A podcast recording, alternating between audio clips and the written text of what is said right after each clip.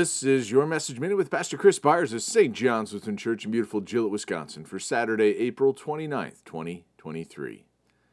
For the cloud of the Lord was on the tabernacle by day, and fire was in it by night, in the sight of all the house of Israel throughout all their journeys. Exodus 40, verse 38. I've often said wouldn't it be wonderful if there was such a visible sign of God's presence today over the various churches? It's true that we don't have such a sign today. However, even with that clear, visible presence, the people of Israel were rebellious. We do, however, have a way in which we can tell that the Holy Spirit is present. It was something said in the Augsburg Confession, written during the Reformation. It goes like this where the gospel is preached in its purity and the sacraments are administered rightly, there you will find the church. The first sign of the church is the is that the word is central to everything in both senses. The word of God and the word made flesh, Jesus Christ. If neither is proclaimed without twisting, then the Christian faith is not being presented, but something else. The gospel is not centered on worldly things, but upon sinners being freed from sin through Christ and Christ alone. One may disagree on the sacraments side of things, but I would argue that if the sacraments of holy baptism and the Lord's Supper are merely symbols dependent upon you and your faith, what hope do they truly offer?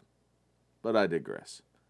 The reality of our faith is that we can't find hope in a feel good saccharine message of a God that died so that you wouldn't have to feel bad for eternity.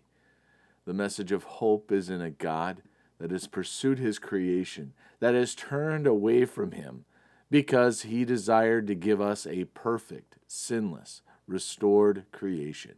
A message that exclaims the sin that the sin that causes me to do those things which are not in my Lord's desire will be removed from me, and I will be set free from all that brings death and destruction.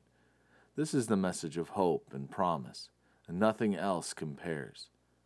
Let us follow the smoke and the fire and leave all else behind. Let us pray. We thank you, our Heavenly Father, through Jesus Christ, your dear Son, that you have kept us this night from all harm and danger. We ask you to protect us this day also from sin and every evil, that in all we do today we may please you. For into your hands we commend ourselves, our bodies and souls, and all that is ours. Let your holy angel watch over us, that the wicked foe have no power over us. Amen.